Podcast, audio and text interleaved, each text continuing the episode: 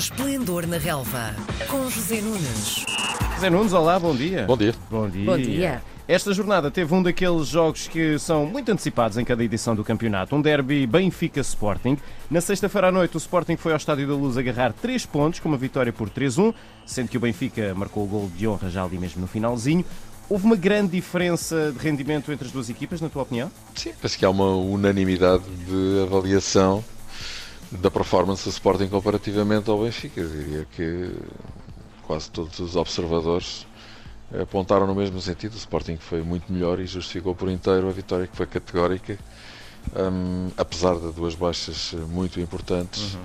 Não deu de facto hipóteses ao Benfica porque foi muito melhor equipa e por isso ganhou com toda a justiça. Uhum. E, e, com, esta, com esta derrota, já sabemos que os adeptos são, são sempre muito rápidos a reagir, mas com esta derrota reacendeu-se assim alguma contestação a, a, Jorge Jesus. Achas que isto se justifica ou, ou ficará tudo mais calmo se conseguir um apuramento para a fase seguinte da Liga dos Campeões? Notei a meiguice das tuas palavras quando disseste alguma contestação. Alguma, sim. Mas em relação ao jogo propriamente dito, sim. já agora deixa-me só complementar que uhum. aquilo que se viu foi um Sporting muito mais organizado, muito mais agressivo, muito mais determinado nos duelos, muito mais intenso. É uma equipa mais trabalhada, é preciso dizer isto. Apesar do Benfica também de forma mais ou menos transversal existir essa opinião de ter porventura melhores jogadores uhum. Eh, em vários setores, eh, o Sporting como coletivo muito acima da equipa do Benfica. E por isso aquilo que se viu foi uma equipa enfim, determinada em chegar à vitória praticamente desde que a bola começou a rolar, que marcou muito cedo, aos 8 minutos, que teve jogadores a grande nível, mas se nós começarmos a enumerá-los nunca mais saímos daqui porque são realmente muitos os jogadores de Sporting que estiveram muito bem, lá está, coletivo. Em relação ao Benfica, exatamente o contrário. É, há muita dificuldade para perceber quem é que esteve bem naquele naufrágio, vamos dizer assim, onde praticamente ninguém se conseguiu salvar. Portanto, há que reconhecer que Rubén Amorim de facto um, levou a melhor em toda a linha sobre Jorge Jesus, se quisermos colocar a situação neste patamar. E agora pegando nessa última ideia, uh, a contestação a Jorge Jesus. Sim, uh, digamos que era uma situação que estava latente há muito tempo esta parte, que foi talvez mitigada ou almofatada ou camuflada pela pandemia, não haver jogos uh, com o público.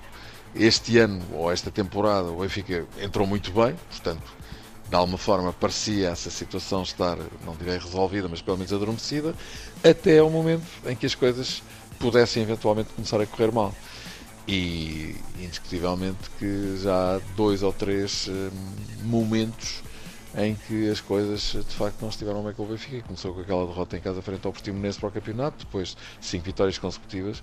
Ninguém estava à espera dessa situação e o público até reagiu bem. Uhum. Um, mas, enfim, outros momentos menos menos brilhantes da equipa do Benfica seguiram, a tal, o tal ciclo de sete jogos apenas com uma vitória.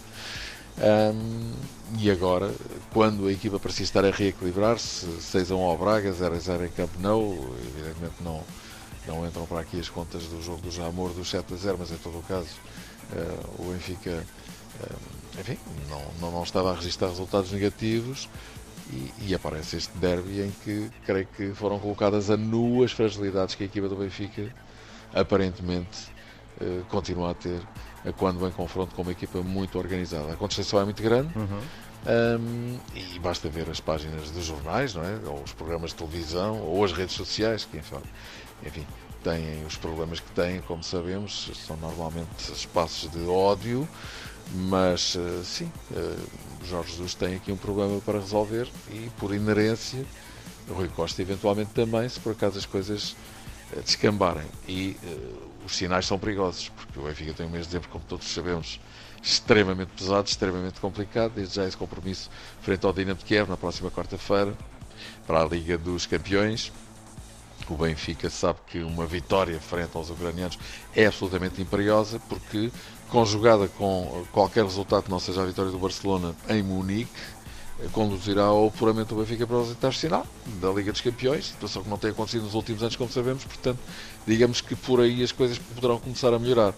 Depois, seguem-se vários jogos, o Benfica vai a Famalicão, depois tem o jogo com o Covilhã para a Taça da Liga, no qual tem que ganhar por eh, dois gols creio, de vantagem para chegar ao play-off, recebe o Marítimo e finalmente, a 23 e a 30 de dezembro, desloca-se duas vezes ao Dragão, uma para a taça, jogo também ele decisivo, ou, ou, ou passa ou é eliminado. Uhum.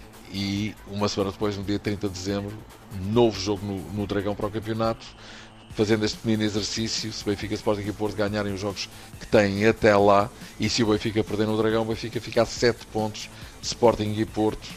Hum, e nessa altura, digamos que poderá muito bem acontecer, neste cenário, um desenlace que, penso eu, o Presidente Rui Costa e provavelmente Jorge Jesus também não desejarão, mas que poderá acontecer até porque pode ser conjugado com o tal interesse desusado do Flamengo, todos os dias proclamado, e ao qual Jorge Jesus também tem feito questão de, enfim, de, de, de, não, de, não, de não dizer taxativamente não, ou seja, também tem uhum. alimentado essa situação como porta de escape para um eventual uh, problema sem solução no Benfica. Portanto, sim, uh, clarissimamente existe esta situação à volta de Jesus, respondendo definitivamente à tua questão. Vamos ao jogo do Porto, que antes do derby já tinha despachado o jogo contra o Portimonense. Os Dragões ganharam então por 3-0. no final, Sérgio Conceição disse que o resultado não espelhava bem a dificuldade do jogo. Que dificuldades é que houve aqui, Zé, afinal? Concordo. A primeira parte do Porto não foi fácil. Um, o Portimonense até teve a primeira oportunidade do jogo. Não sei se teve mais mas em todo o caso o Porto também não teve muitas na primeira parte uh, e estava a sentir dificuldades frente à equipa do Portimonense. Não estava a fazer assim um jogo extraordinário um, e a equipa de Paulo Sérgio de alguma forma a justificar o sexto lugar que um, ocupava e continua a ocupar no, no, no, no, campeonato.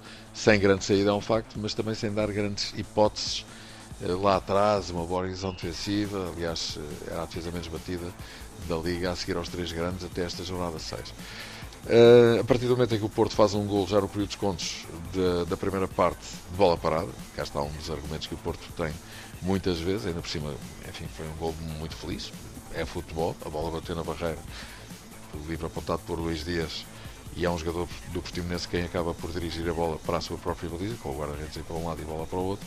A partir daí o jogo acabou para o Portimonense e o Porto faz uma segunda parte muito competente, aí sim, com o Portimonense a ter de se distender um bocadinho mais no campo para ir à procura do empate e o Porto vem contra-golpe a matar a equipa de Paulo Sérgio, futbolisticamente falando.